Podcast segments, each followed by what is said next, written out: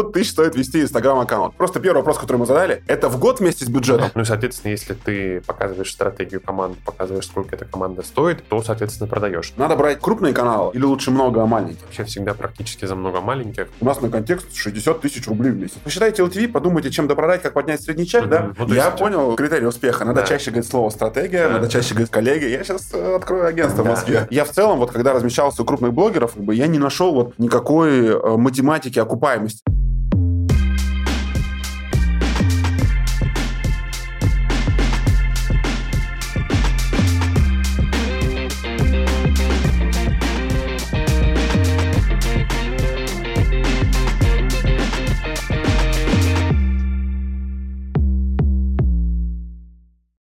Отлично. А, На связи Александр Долгов и наш замечательный подкаст о бизнесе, который называется True Business Stories.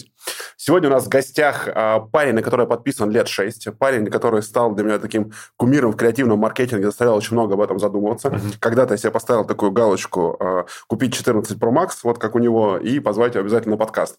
Вот. Обе галочки сегодня мы ставим. В гостях у нас Роман Зарипов.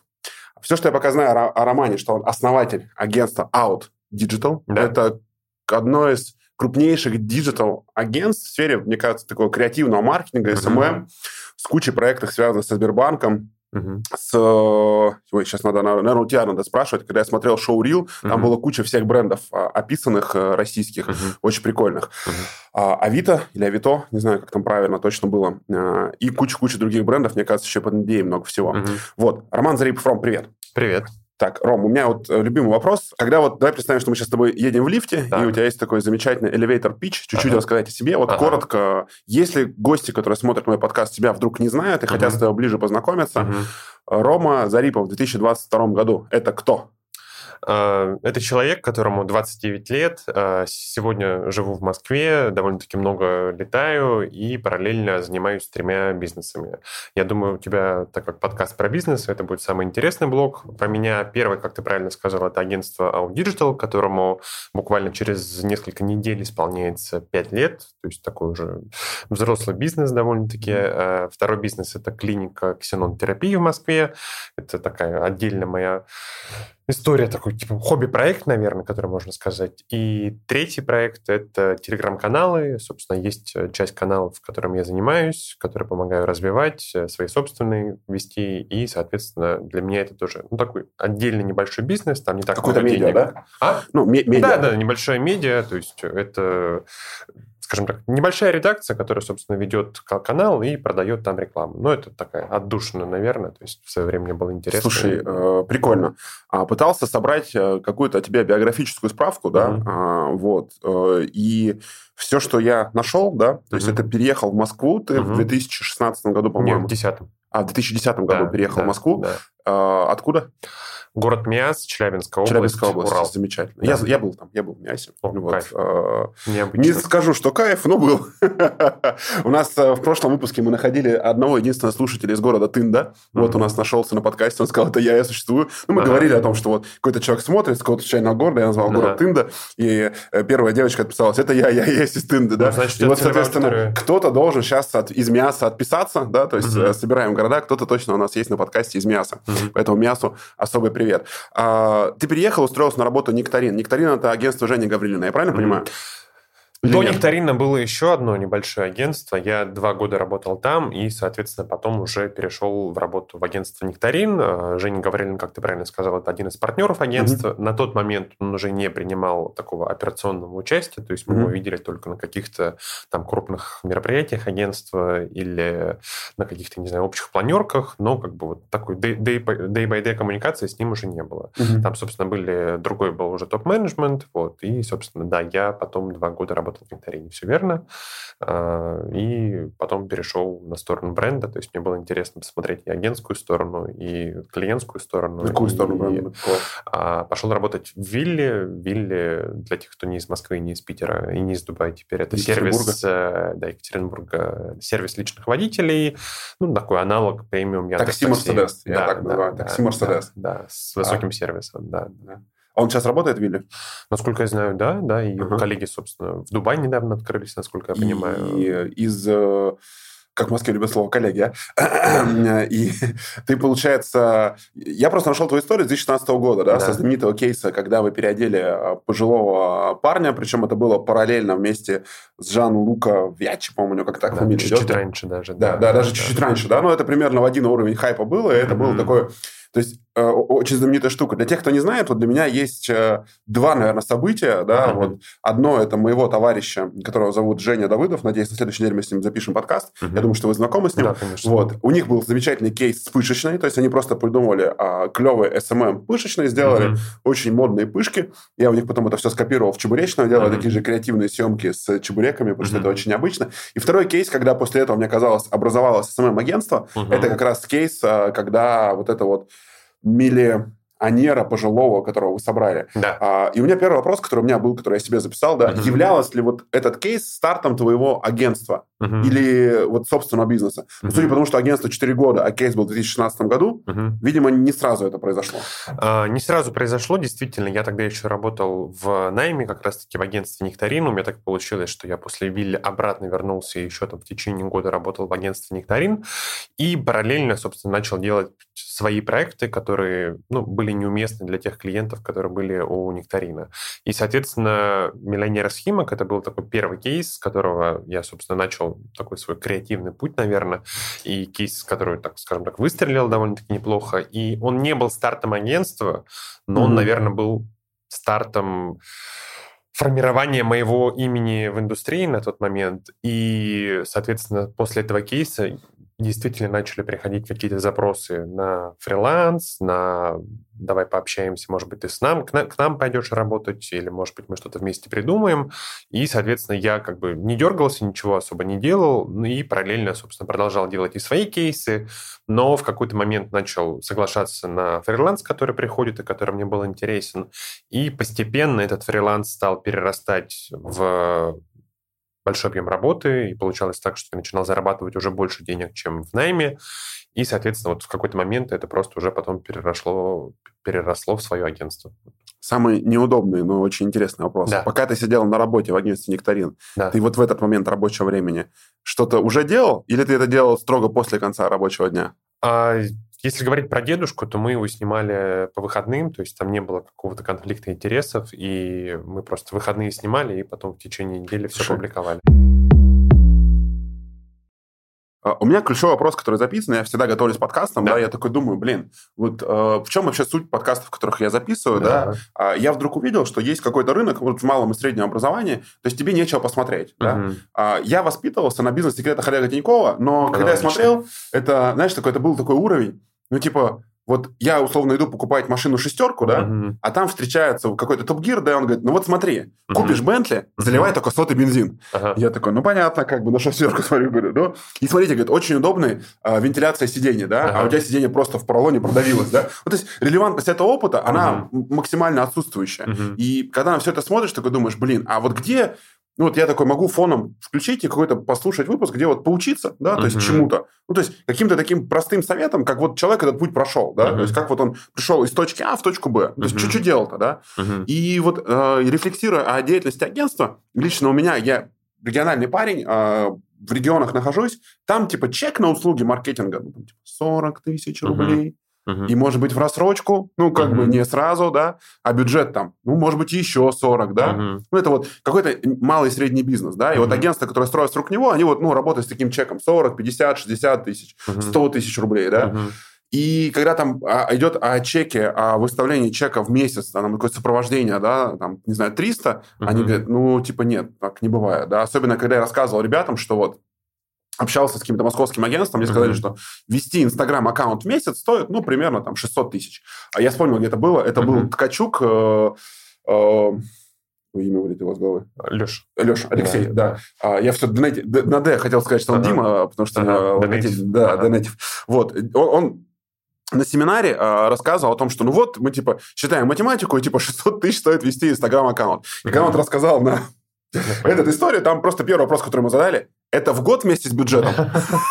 Он говорит, это в месяц без бюджета, да? И я прям чувствовал, что, знаешь, вот э, если бы это был какой-то бал корпоративный, ага. да, люди бы упали в обморок такие, начали обмахиваться, типа, воды, воды принесите. Mm-hmm. Как, ну, то есть просто какой-то космос, да? Mm-hmm. Типа не 5 тысяч, не 6 тысяч, mm-hmm. а 600 тысяч в месяц сопровождения аккаунта. Mm-hmm. И первый вопрос, который я тебе записал, это, а вот как начать продавать вот такой SMM очень дорого, mm-hmm. да? Mm-hmm. Как это делать вообще? Вот как к этому приходишь? Ну, слушай тебя, я понял, что ты в Нектарине это увидел, да? Я правильно понимаю? Научился ну, этому? там был опыт, то есть там коллеги могли дороже продавать, то есть с точки Вообще, зрения... сколько вот это стоит? Э, давай, не называя бренда, да, ага. назови какие-то цифры вот такие достаточно прикольные, сколько стоит вот какой-то проект такой, да? Mm-hmm. Ну, то есть что-то, давай обезлично просто вот, там, вести mm-hmm. Инстаграм-аккаунт или что-то, настроить немножко там рекламу, или у блогеров закупиться. Сколько это стоит в московском рынке у крупного агентства? И как вот ты научился это продавать? Ну, наверное, можно начать с э, классической СММ-поддержки, то есть возьмем, что у тебя четыре соцсетки без медийного продвижения, это только создание контента, соответственно... Четыре это ВК... Ну, условно, Инстаграм, ВК, Фейсбук и там что там у нас еще оставалось? Телеграм. Телеграм. А, угу. Условно. Там угу. понятно, что сейчас Инстаграма, Фейсбука нет, это я скорее говорю вот про там... Давай, прошлый, год, прошлый, прошлом году. Да, да, угу. да. Ну, опять же, в зависимости там от качества контента, который ты делаешь, если у тебя там сложный 3D-дизайн, там, сложные, не знаю, съемки, которые ты нужно делать, и ты там создаешь собственные фотобанки для этого бренда, ну, может и полтора-два миллиона рублей быть ежемесячная поддержка, если это большой, крупный федеральный российский бренд. А, я, меня сейчас еще хуже стало, да. После Ткачука люди такие, ну, 600 много, а тут про полтора-два. Вот. И я а, добавлю масло... Да, добавлю масло в огонь, что несколько лет назад появился TikTok. TikTok, собственно, завязан на видеопродакшене. У вас есть, кстати, очень много кейсов с TikTok, да, я видел, да, да, со Сбером? Да, да, ну, не только со Сбером, там довольно-таки большой пул был. Mm-hmm. Соответственно, мы как агентство к TikTok относимся к полноценному вертикальному видеопродакшену, где есть команда, оборудование и так далее. То есть это не съемки на iPhone, такие тоже есть, но в целом это более тяжелые съемки с графикой, с актерами там и так далее. Там, ну, максимальные чеки могли быть полтора-два миллиона рублей в месяц. Тиктоки поснимать. Тиктоки поснимать, да. Это такой high-level, high-level, наверное. Блин, очень интересно. Вот я же представляю себе, да, давай представим ситуацию, что ты приходишь на как на Челябинский трубный завод, да, и там сидит такой начальник цеха, да, и он смотрит на сына, который смотрит ТикТок, ему 5 или 6 лет. У меня дочь пока ТикТок не банили в России, да, она тоже их смотрела, а сейчас мы YouTube Shorts, а дочери 6 лет. И вот он сидит, у него сынишка это смотрит, да, он такой суровый трубник, да, и он такой, ну и что, Ром, значит, ТикТоки поснимать стоит полтора миллиона в месяц, да? Он такой, ну да, ты, можешь, моего балбеса возьмешь, да, он вам поснимает подешевле, да, за конфету и сникерс. Ну, кажется, что легко, но у тебя, по сути, реально отдельная съемочная группа, которая снимает вертикальный продакшн. Я понимаю, и... ну, то есть, я как предприниматель, да. с одной стороны, это понимаю, с другой стороны, я пытаюсь, ну, то есть, у меня есть бизнес, да, mm-hmm. у меня есть там крупные франшизные сети, mm-hmm. да, я пытаюсь себе купить эту услугу, да, mm-hmm. она мне пока не продается, mm-hmm. да, вот, а как, а как ее продавать? То есть, что ты говоришь? Или как бы это, типа, окей, все все понимают? А, если это новый продукт, например, TikTok, то ты на протяжении там, года строишь вообще только знания вокруг того, как это формируется. То есть мы как агентство занимались таким образованием рынка с точки зрения возможности в ТикТоке. Это начиная там от того, что мы запрашивали еще у Китая статистику, пока у них не было российского офиса, показывали, какие вообще медийных показателей можно достигать в ТикТоке.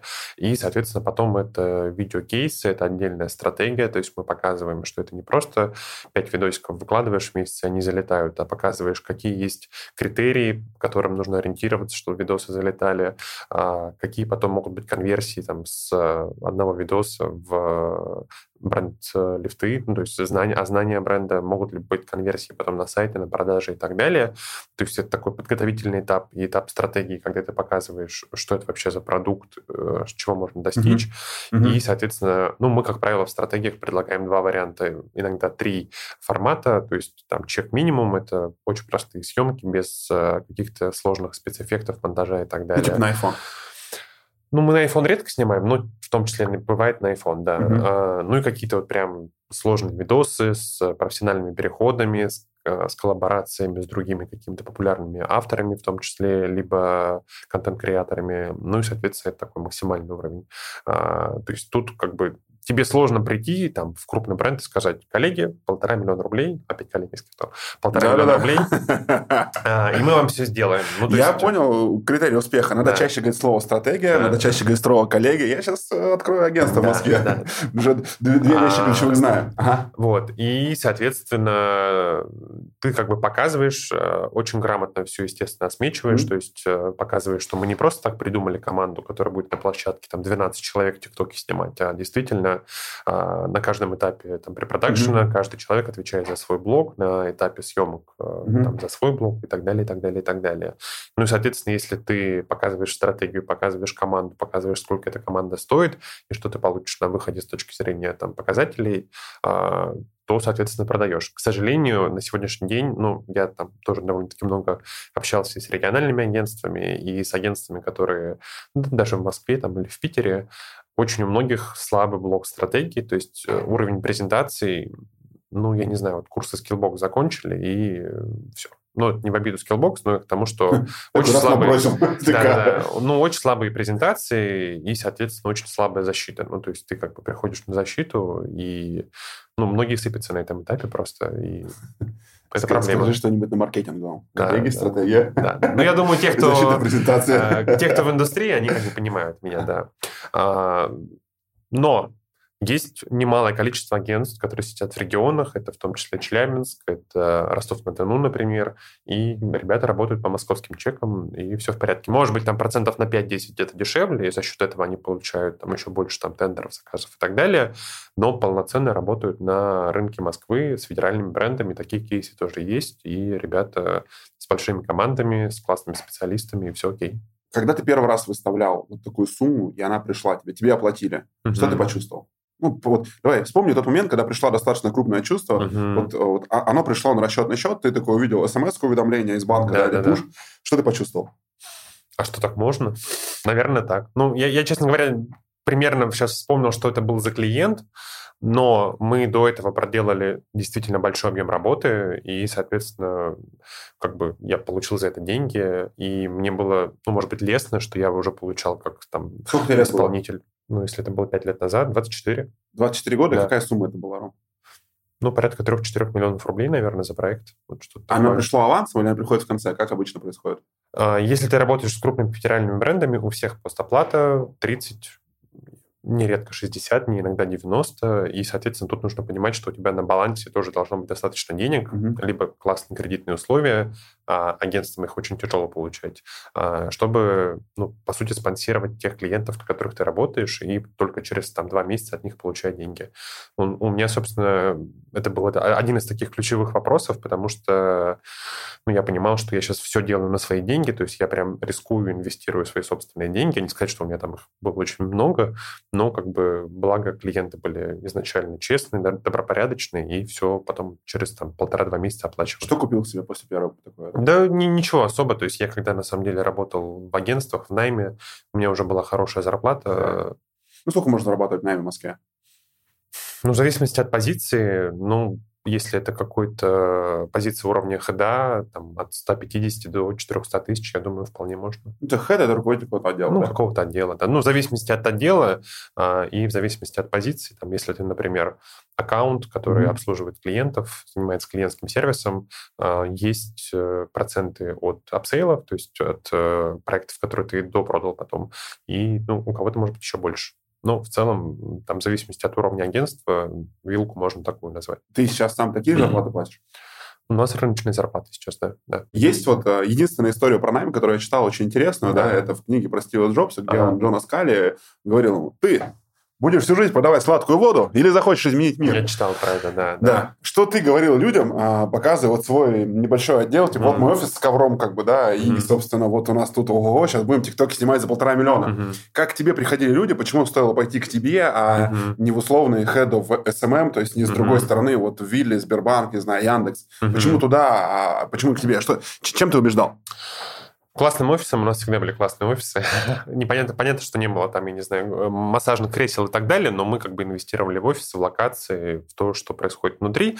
Но понятно, что для людей это не решающий фактор. Давай так, мне кажется, все-таки, ну, офис, да, ну, да, какой-то да, часть, ну, да? 5%, может быть. Угу. А, наверное, самое главное – это гибкость, которая у нас есть внутри, то есть мы выстраиваем такую иерархию, что, там, я не знаю, сейчас Джун может там подойти и написать мне или, там, я не знаю, а, что-то позвать, поставить встречу и обсудить, что можно поменять в агентстве. И у нас вот прямо на каждом этапе это видно, что э, люди могут запускать какие-то новые штуки, изменять процессы. У нас есть огромная база знаний в Notion, и, соответственно, если у кого-то есть какие-то предложения, что можно туда добавить, чтобы потом всему этому следовало агентство, это можно сделать. И я часто видел, как люди приходят из агентств, которым уже там ну, 10-15 лет, mm-hmm. и все на рельсах, и как бы ты уже, скорее всего, ничего не поменяешь. И мы вот на собесе про это говорили, что мы не РЖД. Если у вас есть изменения, а, предложения по изменению в процессах, вы это можете делать. Например, что? Вот это говоришь таких высокопарных uh-huh. таких штуках, каких-то процессы поменять. Ну, какие у агентства процессы? Uh-huh. А теперь у нас будет соевое молоко. Да. О, блин. Не, не, Или что? Да, Например? Э, скорее это то, как э, в проектных командах собираются люди, которые эти проекты будут реализовывать. То есть, условно, мы понимаем, что на каких-то проектах не хватает там какой-то ступеньки в виде проектов, которые распределяют задачи, либо там, не знаю, какого-то какую-то еще часть команды. И, соответственно, человек там, может прийти и сказать, что, ребят, давайте немножко перестроим mm-hmm. там, иерархию или систему, как у нас будет строиться, и в итоге не аккаунт-менеджер будет распределять задачи и контролировать качество их выполнения, а появится специальный человек, который будет заниматься только э, загрузкой и только качеством. Ну, такой простой пример. Есть какие-то более... М- точнее, вещи, которые распространяются на все агентство. То есть там в какой-то момент у нас э, во времена ковида, когда половина людей начинали работать уже из дома и потом не вышли, у нас в офисе возникло такой вакуум, что люди, которые работают в офисе, у них свое информационное пространство, а люди, которые работают на удаленке, они как будто вообще в другом агентстве работают. Mm-hmm. И к нам просто пришел человек э, из другого агентства и сказал, типа, ребят, давайте делать вот такой-то такой формат, э, потому что я чувствую, что там команда, которая на удаленке, она не работает. Вот у нас уже там два года есть такой формат, условно. И вот какие-то такие вещи мы супер быстро внедряем. Если что-то не работает, супер быстро отказываемся. И это как бы, ну, не знаю, так, опять же, высокопарно, ну, как на ДНК агентства, что это можно делать. Я понял. Сколько сейчас человек работает? Написано на сайте 50? 47 а, человек непосредственно в офисе работает, ну и там ребята, кто проектно работает. 47 это офисные просто удаленные сотрудники постоянные, да? да? постоянно. Еще плюс... Э, Я думаю, порядка 15 это ребят, кто работает с нами part-time. У кого-то это стопроцентная загрузка, и он работает только с нами, uh но это все равно такая проектная работа. Хрена. Э, ну, да, много. Если много. говорить вот о вашей сфере, да, да. А, у вас там есть на сайте рейтинги Tagline а, да, э, вот твое внутреннее ощущение, если мы говорим ну, вот, на самом деле я не так много людей на самом, в Москве знаю, да, да. то есть агентства, которые ага. на слуху и которые да. что-то делали клевое, да? да. Вот я знаю, есть Setters, ну, то да. есть они так кейсы публикуют, что-то прикольное делают в SMM, какие-то движухи вокруг себя создают, угу. не привязываясь к тому, что я знаком Жене лично, да? Ну, типа, вот они что-то делают для рынка, угу. да? Угу. Вы делали кейсы, естественно, и ты как идеолог что-то пишешь, да? Угу. И честно, я как из регионов, я больше вообще никого не назову. Я знаю, угу. есть еще крупные, да, формата видео, как бы, да, еще каких-то, да, то есть это вот какая-то другая лига для меня, соответственно, угу. и все. А кто еще вот, э, вы вот, как, как ты сам считаешь, вы входите в десятку крупных, там, в двадцатку, в пятерку. Uh-huh, Как, как ты сам себя сам ощущаешь? А, я, наверное, думаю, что самый такой непредвзятый и точный рейтинг – это рейтинг от Акара, который, собственно, каждый год выпускается, потому что Акар собирает с агентств огромное что количество ассоциация агентств, интернет, которые занимаются интернет-рекламой, mm-hmm. по сути. А, и ты, чтобы поучаствовать в рейтинге, должен загрузить просто ну, прям колоссальное количество mm-hmm. отчетов, договоров с клиентом, каких-то рекомендательных писем, доказательств того, что у тебя такое-то определенное количество людей в штате работает, что есть такие-то позиции людей и так далее, mm-hmm. и так далее. И это, ну, на мой взгляд, самый такой прозрачный рейтинг, который показывает реальное положение дел на рынке, а, в том, точнее, не в том, по 2020 году мы заняли 29 место и стали самым молодым агентством, наверное, кто вообще там в топ-30 вошел. И вот буквально несколько недель назад завершился прием э, по итогам 2021 года, mm-hmm. и в конце этого года будут результаты 2021. Я думаю, что мы будем, надеюсь на это, что в топ-15 войдем среди... А кто самый крупный? Тройка, там, пятерка? Ну, просто знать. А, тут, смотри, нужно делить сетевые агентства и не сетевые, так как мы не сетевое, то есть не входим в какие-то холдинги. Хотя сейчас в этом году после всех событий сетевых агентств тоже не стало. Среди не сетевых это Мозаик, Нектарин, mm-hmm. может быть, Джами, mm-hmm. но не уверен. Mm-hmm. И, наверное, когда ты задаешь такие вопросы, сразу всех забываешь моментально. Эффект. Вот. Угу. Наверное, они, да. А, следующий мой, исходя из этого вопрос, который я себе писал, угу. да, и никак не могу понять. То есть открываешь любое это агентство, смотришь, да. ну, то есть я где-то видел, да, у всех кейсы там. Сбербанк, я условно сейчас называю, да, да. там Аэрофлот, Авито, Циан какой-нибудь, да, там Яндекс, они как бы у всех, то есть как будто а, все крупные компании работают со всеми подряд агентствами сразу. Как так происходит? Почему э, компании не берут там 2-3 агентства, да? Почему как будто вот эти все топ-30, они, ну, как, знаешь, это вот история такая, да, как э, будто все с друг другом ходят просто по очереди, как-то да, меняется, да, да что-то да. происходит. Почему так происходит? Что вот, ну, Почему ни у кого-то нет такой специализации? Почему контракты ага. на второй год не продляются? Там? Ага. Или как это происходит? Вот, от, ну, копни рынок, соответственно. Да, я думаю, что долгое время, там, в начале десятых, может быть, в нулевые, была история, что есть крупный бренд, он берет полностью агентство на 360, то есть агентство делает все, начиная там от медийной рекламы, заканчивая, я не знаю, там, SMM, э, баннерами mm-hmm. и так далее, и так далее. Но так как сейчас все равно у каждого агентства есть какая-то своя экспертиза, какие-то уникальные условия закупок и э, какие-то вещи, которые они делают лучше других, mm-hmm. то бренды, естественно, предпочитают предлагают по каждой из категорий работ, которые у них есть, э, брать тех, у кого есть э, ну, максимальные компетенции. Это доходит там, вплоть до того, что есть, например, там, в последние годы появилось отдельное направление посевов в Телеграме, ну, то есть когда ты в Телеграм-каналах размещаешь рекламу. Mm-hmm. И крупные бренды сейчас проводят отдельные тендеры крупные бренды проводят отдельные тендеры только на посевы в Телеграме. И, то есть ты понимаешь, насколько это узкая услуга, и даже несмотря на это, они проводят и выбирают отдельных подрядчиков. Именно поэтому получается так, что у всех есть Сбербанк, во-первых, потому что сам Сбербанк очень большой, у него есть экосистема, огромное количество проектов. Ну, кто-то со Сберзвуком условно работает, кто-то там да, с э, да. еще кем, я не знаю. Ну, нужно еще понимать, что есть огромное количество агентств, которые были на субподряде у какого-то агентства и нарисовали два баннера для Сбербанка, и у них уже на сайте есть логотип, что наши партнеры — это Сбербанк. Если что, если что, а, вот там а, видели камеру? Это я ее в аренду дал, когда съемки Сбербанка были, да? Все, Считай, работал. Ты уже можешь в Инстаграме пост писать про это. И в целом, я знаете что, я вот там... Девочка была креативный директор, я с сестрой встречался, и когда на кухне сидел, слышал, о чем мне говорят, да, считай, можно портфолио, считай, с Яндексом работал. В принципе, ездил в Яндекс Такси, да, можно сказать, что с брендом взаимодействовал. Ром, смотри, разговаривая с тобой, я вот пытаюсь, у меня несколько вопросов возникает, да? Uh-huh. То есть я думал, что вот э, владельцы э, агентств, uh-huh.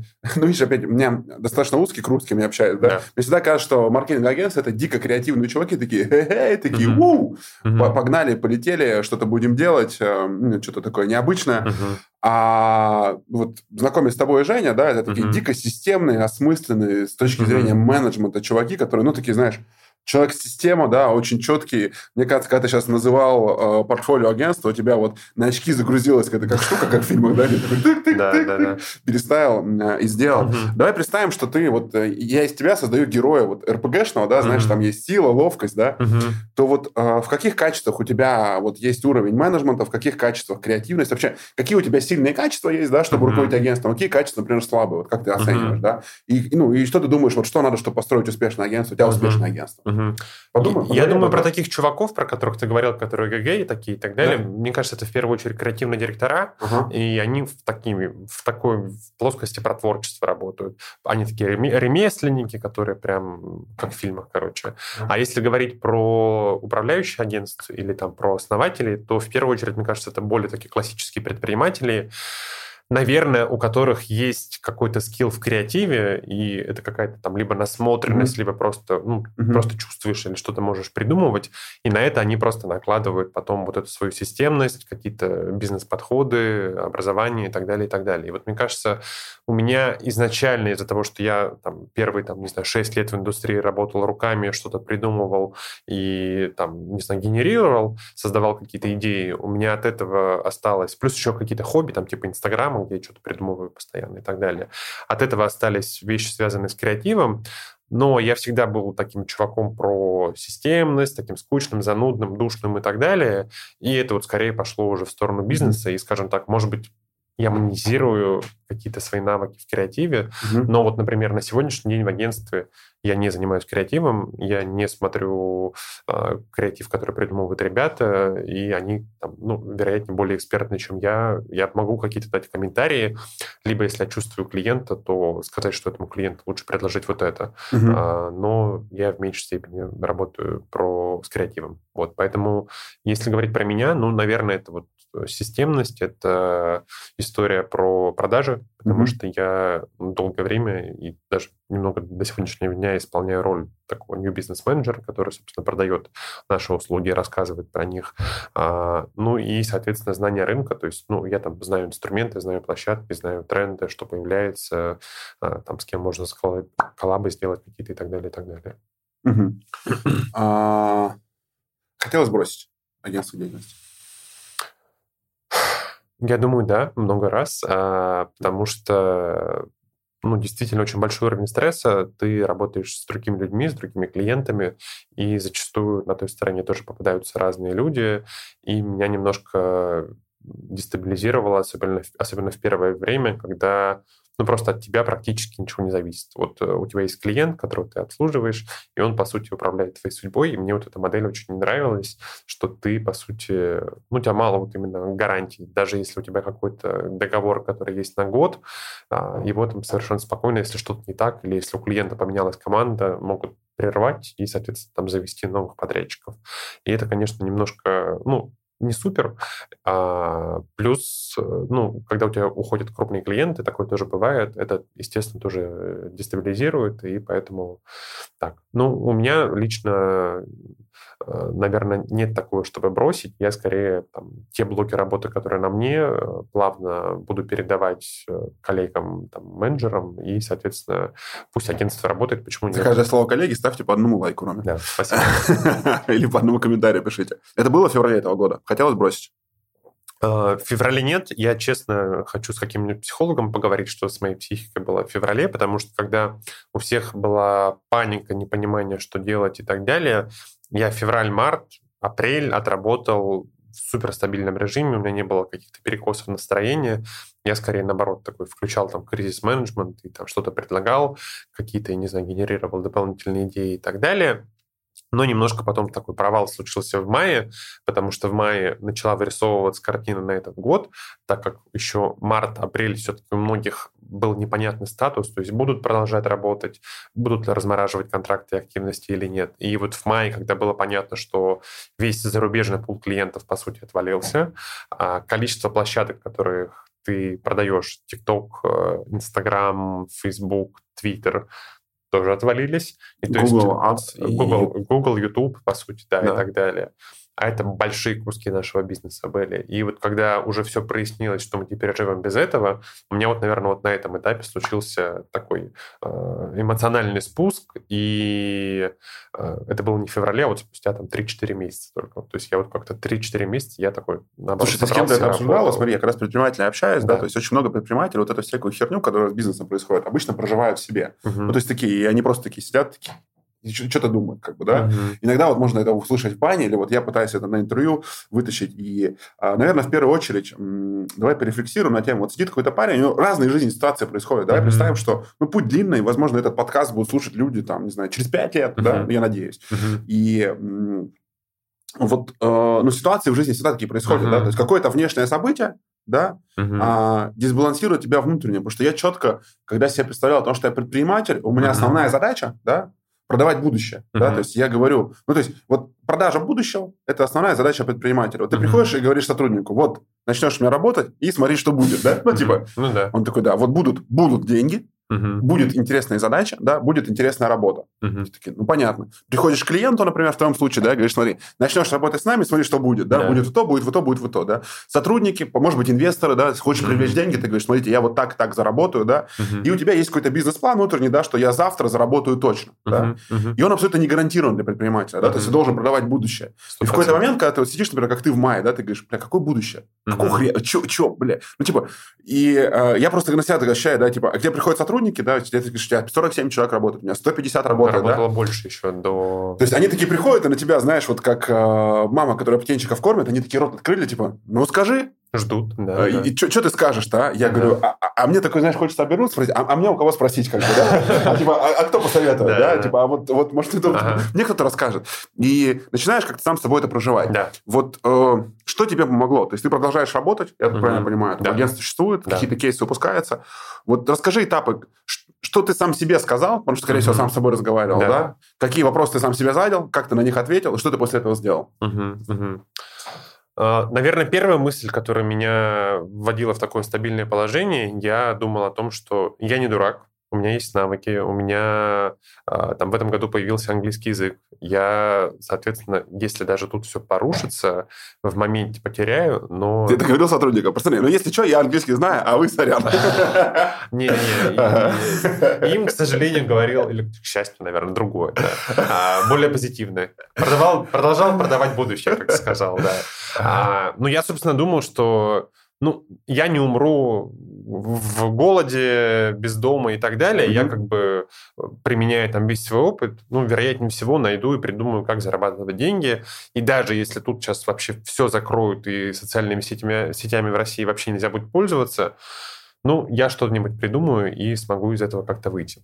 А, параллельно мы изначально работали с большим пулом российских клиентов, и все-таки, когда мы общались с нашими коллегами, они вот было, были таким гарантированным для нас будущим, что они от нас не уходят, не отказываются, и все mm-hmm. равно а, продолжают с нами работать, несмотря на сокращение бюджетов. И, соответственно, мы когда там считали разные модельки и все сводили, понимали, что, окей, этот год мы даже можем завершить в ноль, главное никого не увольнять увольнять. Ну, потому что агентство, главный ресурс от команды, которую ты долго лет собираешь. И, соответственно, когда мы эти модельки считали, мы ну, примерно представляли, что тех денег, которые нам хватает, мы сможем покрывать офис, э, расходы на него, зарплаты и там все сопутствующие штуки. И это немножко тоже грело, потому что ребята, которым пришлось сокращать в этом году, ну, я знаю просто агентство, 70% команды, 80% команды, либо вообще закрываться, мне, конечно, кажется, им было гораздо тяжелее. Вот. И э, нам в этом плане Окей, ну, не сказать, ты решил, что ты умный, потом ты четко да. просчитал какую-то модель, ну, да, как бы какой-то да. консервативный сценарий. Что да. еще? Что еще? Я настраивал себя позитивно, что если тут прям совсем все будет плохо, я не знаю, материться можно или нет. Можно, можно. Да, совсем будет пиздец какой-то, то а, для меня это будет а, хорошей возможностью начать что-то новое, а у меня как бы все время есть такие... Ну, знаешь, у меня каждый год приходит какая-то новая в голову идея, которую я хочу реализовать там с точки зрения бизнеса. И вот, когда у тебя нет времени, чтобы делать что-то новое, потому что там занятость в агентстве, это, ну, там, не знаю, 10-12 часов в день, mm-hmm а тут у тебя резко высвободится 10-12 часов в день, это же все можно идеи реализовать, которые у тебя были, и как бы что-то новое делать, поэтому это меня тоже, ну, немножко подбадривало. А когда ты это прошел? Когда понял, что все окей, ладно, похрен? Мы лето начали с э, небольшой прибыли, которая у нас уже была по итогам июня, и, соответственно, потом постепенно начали наращивать э, прибыль, которую закрывали по месяцам. И вот в сентябре, э, ну, скажем так, вернулись, э, точнее, в сентябре был сценарий, который мы прогнозировали только на начало следующего года. Угу. И, соответственно, я подумал, что, ну, не умираем, все окей, зарабатываем. Да, зарабатываем в четыре раза меньше, чем планировали, но зарабатываем. И, наверное, я немножко такой подуспокоился, угу. потом мобилизация случилась, правда, и э, у нас опять клиенты начали замораживать активности, э, и как бы вот, ну, сегодня какое у нас, 19 число, э, мы до сих пор отходим от этой мобилизации, то есть у нас часть клиентов до сих пор не разморозили те вещи, которые планировались, и живем. Слушай, а вот как предприниматель, да, давай да. представим, что у тебя есть агентский бизнес, и да. ты говоришь, надо сохранять команду. Да.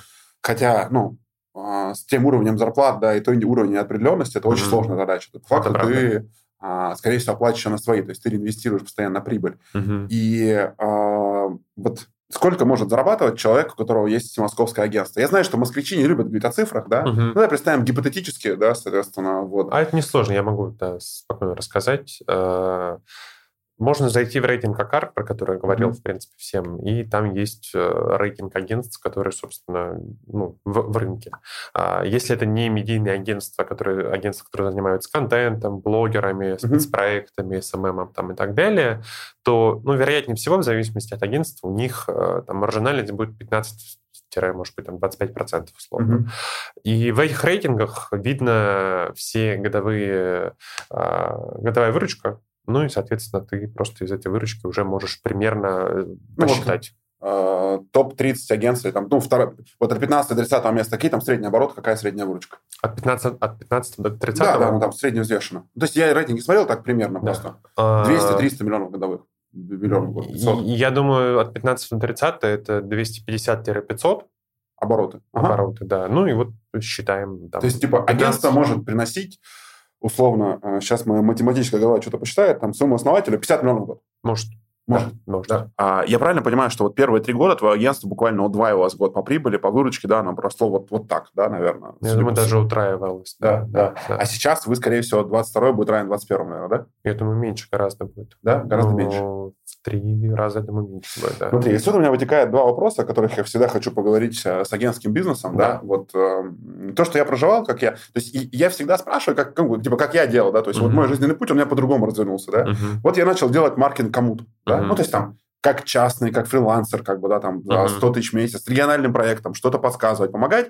Uh-huh. И э, меня начало злить о том, что если меня позвали как эксперта, да, то есть uh-huh. я вот, ну, типа, так вижу, да, uh-huh. мне начинают спорить, да, uh-huh. о том, что... Я, например, говорю простой совет. Я всем uh-huh. всегда говорю, я говорю, вот, любому малому бизнесу мой единственный совет я говорю, уберите ограничения на контекстную рекламу. Uh-huh. Контекстная реклама – это прямые запросы, когда человек пишет, я хочу купить. Uh-huh. Объясните все запросы. Посчитайте LTV, подумайте, чем допродать, как поднять средний чек, uh-huh. да, но не ставьте бюджет, как вот в регионах любят. У нас на контекст 60 тысяч рублей в месяц. Uh-huh. И 20 тысяч рублей на специалиста по контексту uh-huh. Яндекса uh-huh. Собственно, вот 80 тысяч рублей. Кто за 80 тысяч рублей сделает больше рядов, типа, пожалуйста, да. Uh-huh. Вот. Ну, как-то так это очень часто выглядит. Я говорю, слушай, а можете 500 потратить, да? Uh-huh.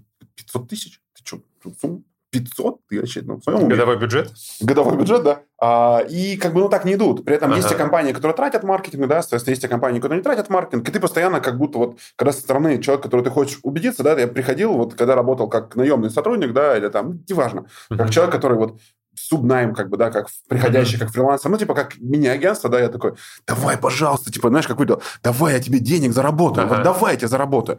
Он такой, ну, нет, ну, деньги, ну, ну нет, ну, а, а вдруг не заработаешь, uh-huh. да? Uh-huh. Я говорю, ну, вот мы там построим какую-то модель, как-то вот мы сделаем, да, и, наверное, он такой, да нет. И, короче, мне надоело их убеждать, uh-huh. я решил, что если я умею приводить клиентов, Угу. Зачем я буду приводить клиентов в чужой бизнес? Буду приводить угу. их в свой. Угу. В итоге а, я за 4 года, как там стартовал с бизнесом, построил а, три крупных бренда. Соответственно, угу. чуть мы запнулись в 2020 году, как угу. бы, да. Но в целом в 2018 мы открыли сеть студии лазерной эпиляции, самая крупнейшая сеть студий в России. Угу. В 2019 мы открыли сеть чебуречных, самая крупнейшая сеть во вселенной чебуречных. Как? Вот. А в 2020 а, в конце мы открыли сеть э, чистых ремонтов обуви, угу. э, типа Sneak and Fresh, угу. ну, то есть э, кастом, ремонт, чистка обуви. Там. Она uh-huh. тоже сама стала крупной сетью сейчас, да. Uh-huh. И вот в этом году я открываю кофейню, соответственно.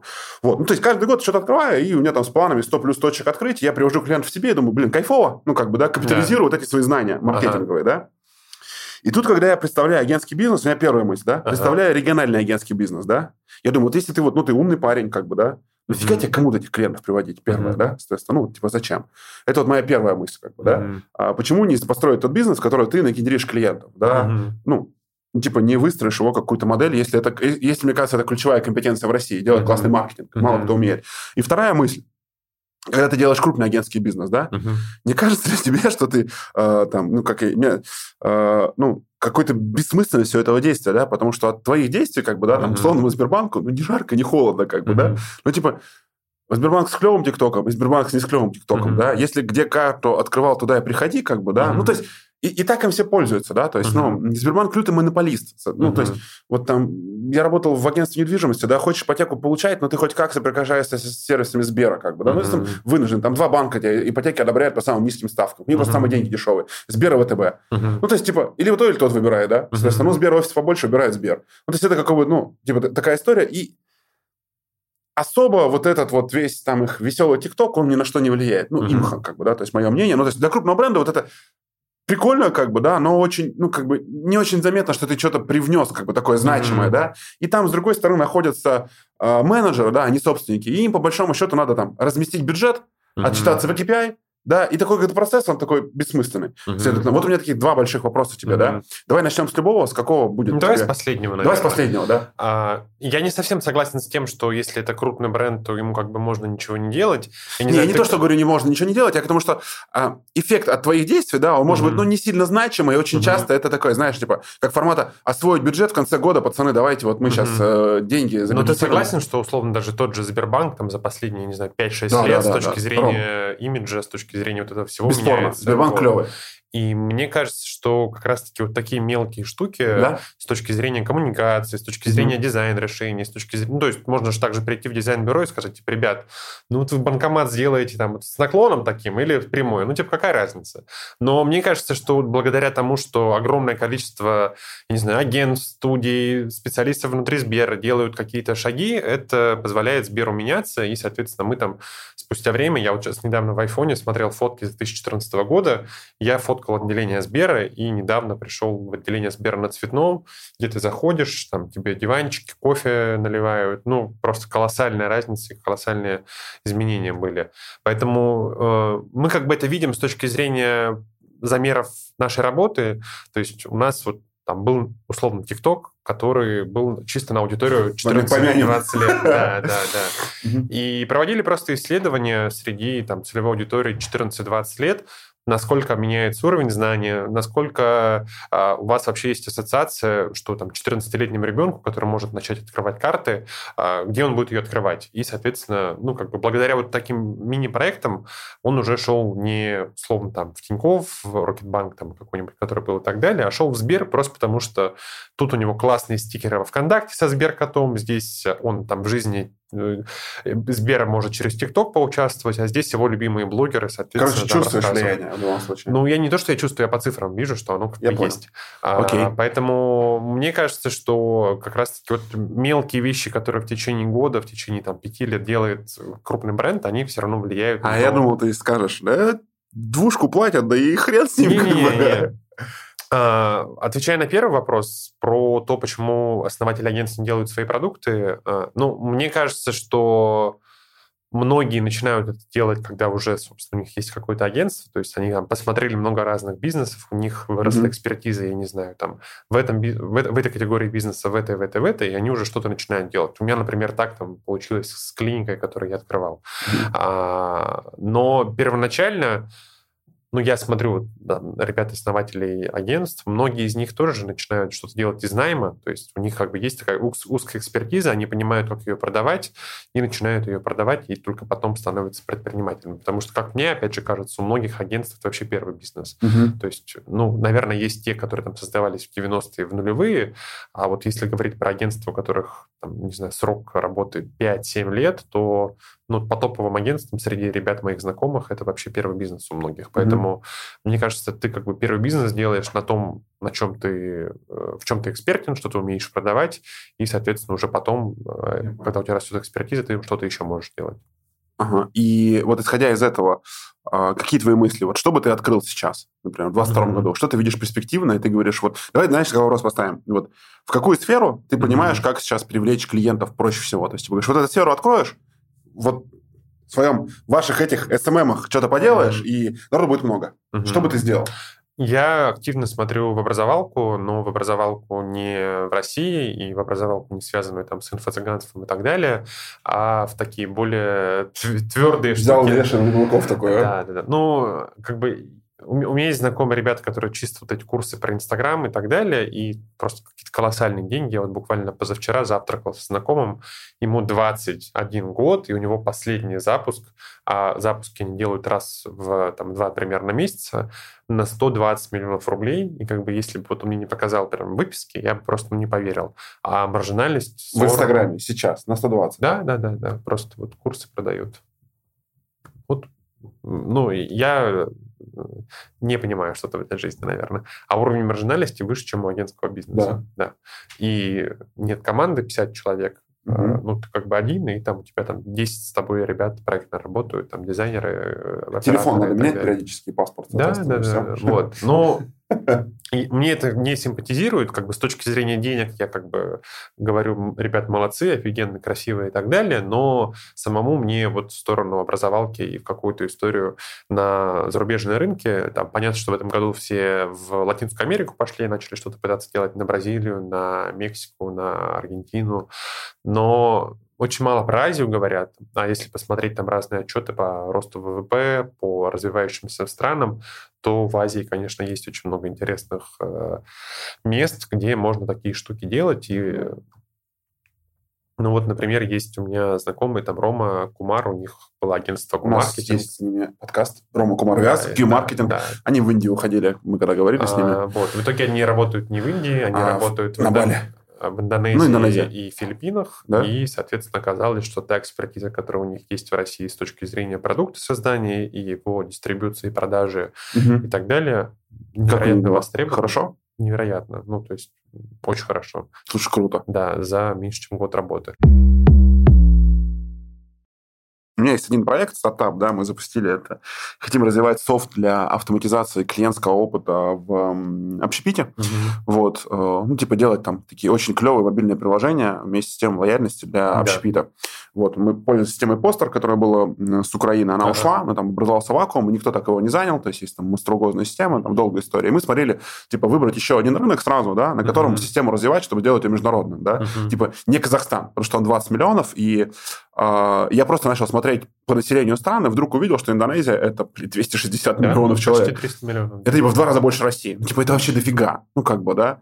Типа, это очень много. И много таких еще других стран, да. Не, ну там Пакистан, ну то есть, ну, с точки зрения вот такого баланса, да, то есть да. очень большие страны, да, там на, ну, понятно, что ВВП не как в Японии, как бы, да, следовательно, mm-hmm. там не такое высокое, да. Но оно но... растет все равно очень быстро. Оно растет, и народу просто много, да, то есть, да. а когда я жил в Китае в 2015 году, я понял, что такое много народу, то есть ты выходишь, и ты, да, я странно даже не изучал, ну, то есть там в провинции живет, условно, полмиллиарда человек, как бы в провинции вот такое, да, следовательно, какие-то простые бытовые вещи, которые ты можешь продавать, да, их просто очень много можно продавать, mm-hmm. потому что, ну, типа народу много, да, да там, там мы говорим не про кафе, ты поставил печатный станок, какие-то бейсболки делает, да, у тебя заказов вагон, потому что вот тут много народу живет, им всем нужны бейсболки, mm-hmm. и они их там готовы печатать. Плюс есть еще международный рынок, который тебе приезжает. Это очень прикольная мысль. Mm-hmm. Вот. Следовательно, ты смотришь образование, ты смотришь его на мир изначально, да? Ну, в первую очередь сейчас на Азию, наверное, да, вот в эту сторону, потому что ну, мне просто симпатизирует э, там то направление. Я не сказать, что там большое количество мест объехал, но вот с точки зрения каких-то планов этих стран стать кем-то через 10 лет, мне кажется, они, конечно, все там сейчас очень так будут быстро расти. А, плюс какие-то, возможно, софт-решения тоже мы думали на Россию, потому что мы, как ты сказал, тоже столкнулись с тем, что мы для клиники не можем нормальную просто найти программу записи системе лояльности, mm-hmm. потому что понятно, что есть эти... iClients? IClients, да, но мне просто жутко не нравятся они. Слушай, это вот, знаешь, интересная мысль, я хочу с тобой как с предпринимателем поговорить. Да. Мы сидели, рефлексировали с разработчиками, очень интересная штука, да. А, есть есть iClient, сам CRM, да, и они такие думают, как поднять чек, ну, как бы, да, то есть они очень аккуратно поднимают цены, ну, типа, мы стоили, там, вот iClient 1490, теперь будем стоить 1190. И заваливают тебя письмами, да, почему теперь столько, на 200 рублей подняли. Да, да, да. И есть сервис, э, я знаю, там товарищ, у него есть, допустим, сервис, называется WhatsApp-бот ага. или Assist-бот, который позволяет аккуратно выгрузить базу и отправить угу. им нужные уведомления, да, угу. и он стоит 5000 в месяц. Угу. И сервис активно берут. А там еще какая-то позиция сервис стоит десятку, который просто выгружает клиентов, которым uh-huh. надо напомнить. Ну, типа вот мы с тобой ходим, ну, я, наверное, чаще стригусь, у меня есть мужские uh-huh. парикмахерки, чем uh-huh. ты. Вот. Ну, условно, он тебе пишет каждый 21 день автоматически, типа, Рома, тебе, как обычно, в четверг записать. Ты такой, да, окей, как бы, ну, вполне себе логично, да? Ну, то да, есть, да не сервис записи, а именно клиентский сервис, то есть сервис помогает тебе зарабатывать деньги. Uh-huh. Этот сервис стоит там 12 тысяч в месяц. Uh-huh. То есть там iClients 1400 и сервис 12 тысяч. А денег он тебе принесет? Я думаю, а, но он приносит деньги, его легко покупают, его легко продавать, комфортно, потому что uh-huh. он про деньги, да? Да. А при этом, общаясь с ребятами, я знаю основатель, так как ага. мы у них крупнейший клиент долгое время ага. были, то есть у нас больше всего студий ага. у них обслуживалось. И я общаюсь там с Юрой Петровым, а, основателем, угу. вот, там, с техническими специалистами. Да-да-да. да. И они такие говорят, мы про другое. Ну, как бы, ну, про массовый рынок, мы там про инвестиции. Я говорю, ну, блин, у вас должна быть киллер-фича, да, чтобы очень легко продавать. Он говорит, нет, ничего-то еще. Такой клиентская база, тем более. Ну, типа, дальше. Общаясь с самой CRM, э, я там общаюсь с крупными интеграторами. Есть такая компания «Интроверт», uh-huh, Витя Довжика. И, собственно, я говорю, ребят, ну как бы, а, а в чем прикол-то? Почему нельзя вот сделать AMA CRM за 10 тысяч рублей, да, uh-huh. ну включить туда автоматически WhatsApp? Ну, uh-huh. И вот у них там был целый чат, и он говорит, нет, мы порушим агентскую деятельность, что-то еще, да. Я вот никак не могу этого понять, да, почему, почему вот какие-то крупные компании, вот ты их смотришь, вот же очевидное действие, которое принесет тебе денег, да, и они так будто не делают это, соответственно. Что ты про это вообще думаешь, как предприниматель? Почему так происходит? Почему вот крупный бизнес как бы не замечает, а, как это называется? Слушай, поправь мой английский, по-моему, uh-huh. ты сейчас учишься, да? Low passion fruit, то есть низковисящие фрукты, uh-huh. которые очень легко собирать. Uh-huh. Вот почему они это не делают? Как ты думаешь? Вот ты общаешься с крупным бизнесом. Ну, либо как бы просто нет времени, мне кажется, не до этого просто, и там и так много всего. Либо, ну, у кого-то, мне кажется, такая суперстабильность, не хотят ничего ломать, рушить и так далее. А, либо какие-то внутренние сложные выстроенные системы запуска новых проектов, то есть чтобы тебе что-то запустить, тебе нужно просто миллион согласований пройти, а пока ты их будешь проводить, ты уже там как менеджер уволишься просто. А как бы, возможно, основатель сидит, и ему как бы все работает, все нормально, деньги приносят, мы прибыльные, и все окей. Но вот я, там, запуская первый офлайн бизнес в прошлом году, ну вот просто на каждом блоке запуска этого бизнеса увидел вещи, которые ну, можно просто брать и делать. Начиная mm-hmm. там от системы записи, системы лояльности, мы в итоге не пользуемся Y-клиентсом, нашли другое решение, но оно тоже не идеальное. А, заканчивая там поставщиками, работой с оборудованием, работой с наймом там узких специальностей, ну, врачей mm-hmm. и так далее, и так далее. И ну вот как бери и делай, по сути. Mm-hmm. И вот так было на каждом этапе, поэтому, ну, для меня тоже большой вопрос, почему там условно Y-Clients не сделает каких-то, я не знаю, ну, очевидных как будто бы вещей, там, начиная там от интеграции, как mm-hmm. ты сказал, заканчивая я не знаю, они с Телеграмом работают сейчас или нет. Я не мог найти нет. сервис, который ну, там есть работает. сейчас, они развивают этот marketplace, но это, знаешь, двигается такими шагами, то есть непонятно, что сделать, да, то есть, ну, то есть мне непонятно, как бы, да, но у них mm-hmm. есть свое видение какое-то, да, то есть, ну, типа, куда ты лезешь, то есть я всегда, знаешь, оцениваю, да, то есть если ты такой умный, да, ну, иди сделай, как mm-hmm. бы, да, то есть, ну, ну, типа, э, совет свой сам себе посоветую, да? Просто ну, порассуждать со стороны, э, ну, покомментировать, вот знаешь. Там. Я в итоге там систему записи, которую мы выбирали, просто сами там за 15 тысяч рублей скрипты себе дописали, на, насадили на нее, и там, чтобы просто была более глубокая интеграция с Телеграмом. Ну, просто потому что там, если говорить про наш бизнес, у нас клиенты реально чаще телегой пользуются, чем WhatsApp, и ну, как бы часто там удобнее отвечать просто. Но мы реально не могли найти сервис, который работает с Телеграмом. Это очень странно. Телеграм. Вот ты про да. это упомянул, соответственно. А, у меня есть э, близкий товарищ, ага. А, у него самый крупный паблик, э, бизнес-паблик да. Э, в России о книгах. Угу. Его зовут Алексей Корнелюк. Угу. Как он называется? Книги на миллион его паблик. Да, знаю. Вот. Леша мой товарищ, он мне показывал, что он... Ну, то есть он бенефициар этой ситуации. Угу. Ну, потому что, ну, типа... Э, Инстаграма нет нормально больше? Инстаграма нет, но и до этого он давно это понял. То есть, условно, работает он, у него команда четырех человек, он зарабатывает очень хорошие деньги, да, то есть он не любит об этом говорить, он максимально интроверт, ну, то есть максимальный человек, прям он ведет блоги, но он максимально интроверт. То есть, mm-hmm. там, типа, э, в формате того, что он там, не знаю, примерно 70% времени он вне России, как mm-hmm. бы, да. И, собственно, ну, парень максимально классный, интересный. Ну, в первую очередь, потому что он действительно все книги, которые там есть, он прочитал, да, mm-hmm. дико начитанный чувак. И он мне рассказывал очень прикольные модели а, заработка, да, и mm-hmm. я не очень долго рефлексировал, думал, бля, она гениальна. Ну, то есть uh-huh. она гениальна своей простотой. Вот. А, сейчас я поясню и хочу узнать, вот, uh-huh. делаете вы что-то подобное или нет, и что ты видишь в этом. Смотри, у него был Telegram-бот, uh-huh. а, который продавал какой-то с какого-то хранилища пиратский контент. Uh-huh. Ну, то есть, типа, в нем можно написать запрос, бот обращается к пиратскому контенту и находит вот где-то опубликованную книгу, uh-huh. которую ты можешь скачать электронно, uh-huh. да. Собственно, а, для того, чтобы получить бесплатную книгу в, uh-huh. в этом боте, да, а, нужно на старте подписаться на 5 телеграм-каналов. Uh-huh. И тогда тебе доступ к э, скачиванию книги открыт. Uh-huh. Следовательно, а, он продает эти 5 рекламных мест. Uh-huh. Я сейчас математику не вспомню, ну, допустим, по там, 40 рублей за подписчика, uh-huh, да? Uh-huh. Ну, типа, вот 40 рублей за подписчика каждое место. Следовательно, то есть это 200 рублей. Uh-huh. То есть вот с пяти мест он продает, да? Uh-huh. И э, абсолютно CPA-модель, да, то есть за подписчика платишь, да, то есть причем человек, который кнопками тыкает, не бот, ну, то есть который книгу хочет скачать, какая-то осознанная, осмысленная аудитория. Mm-hmm. Единственное, без э, геопривязки. И остальное он сам в CPA продает, а, условно, чтобы ему на этого бота нагоняли подписчика uh-huh. по 80 рублей. Uh-huh. И, следовательно, за 80 купил, за 200 продал, ничего не делает, ну, типа да. на 120 рублей живет, как да. бы, да, но в какие-то времена он говорил, что когда бот активно рос, я не знаю, там заблокировали или нет, да, то есть он в месяц приносил там, ну, миллионы рублей uh-huh. чистой прибыли. Uh-huh. Я на все это смотрел, думаю, какая, ну, типа, элементарная и максимально гениальная идея, uh-huh. да. И, собственно, теперь, как со всеми, с кем я встречаюсь, кто вот есть э, в Телеграмах, соответственно.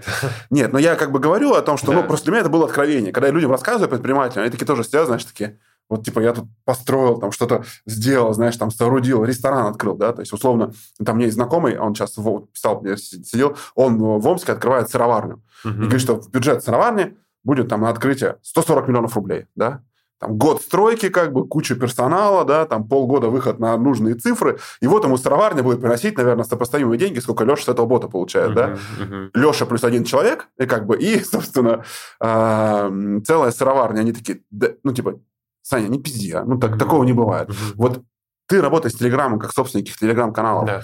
Насколько ты видишь перспективу в этом мессенджере, и какие там есть еще модели интересной монетизации, которые сейчас можно найти? Угу.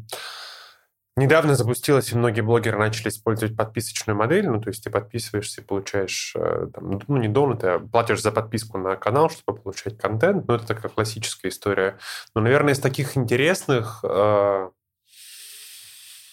это все, что связано с инфоповодами, то есть очень быстро, когда что-то происходит, появляются каналы, которые ты можешь создать и которые органично, практически без рекламы могут найти. Наверное, самый такой яркий кейс — это пограничный контроль. Может быть, ты видел, слышал про такой телеграм-канал, который публикует отчеты людей, которые проходят границу с, ну, в России. И, соответственно, там прям пишут люди отчеты. Я пришел во Внуково, меня там отвели, там спросили это, это, это. И Верхний люди, Ларс. Да, Верхний Ларс, три часа в очереди стоим и так далее. А, ну, чуваки просто взяли, запустили бота, туда ты можешь кидать отзыв, причем, ну, просто потому что хочешь этим поделиться своим отчетом. И они этот отчет потом публикуют, и люди как бы собирают об этом информацию. А у ребят за неделю телеграм-канал «Органика» вырос на что-то там типа 320 тысяч человек, и они начали продавать рекламу довольно-таки быстро, причем начали продавать дешево, за 800 долларов. И я ради интереса просто посчитал, сколько вот в первую неделю прям пика вот этого всего у них было рекламных мест в течение дня. Это 10-12 рекламных слотов. Ну, то есть это... В день? В день. день. В неделю 70 слотов? Да, и умножай на 800 э, долларов, ты получишь 50 тысяч, 56 тысяч долларов в неделю с телеграм-канала. Ну, вот, э, по сути, тот же пример с сыроварней, где ребята по там, 3-4 миллиона рублей зарабатывают, публикуя отчеты и просто uh-huh. сделав каналы, боты, куда можно эти отчеты загружать. Uh-huh. Ну, супер интересная модель. Многие каналы в телеге существуют там года, не зарабатывают таких да. денег. Понятно, что сейчас, когда этот пик прошел, у них будет меньше рекламных слотов и мест и так далее, но и к тому, что какие-то подобные инфоповоды появляются, и там все равно можно делать. Там, я не знаю, э, каналы, связанные сейчас там с какой-то военной, например, тематикой, они все тоже дико растут. Понятно, что сейчас уже сложнее, их стало слишком много, но первые, там, не знаю, февраль-март были созданы огромное количество каналов, которые писали только про эту повестку, и, соответственно, ну, тоже росли, как сейчас успешно продают там рекламу, учитывая, что она сейчас в телеге ну, как бы все дорожает и дорожает. Поэтому, ну, мне вот последний кейс там двухнедельной давности, трехнедельный, это пограничный контроль, где ребята вот mm-hmm. просто... Ну, Какие у тебя каналы? Я не рассказываю никому, потому что ну, как бы не очень хочу, чтобы контент в этих каналах ассоциировался мной, но если по а, тематикам, а, это... Ну, просто тематики. Да, да. Это, это психология, шоу-бизнес, блогеры и просто какие-то развлекаловые. Их много у тебя? И так далее. Нет, четыре штуки.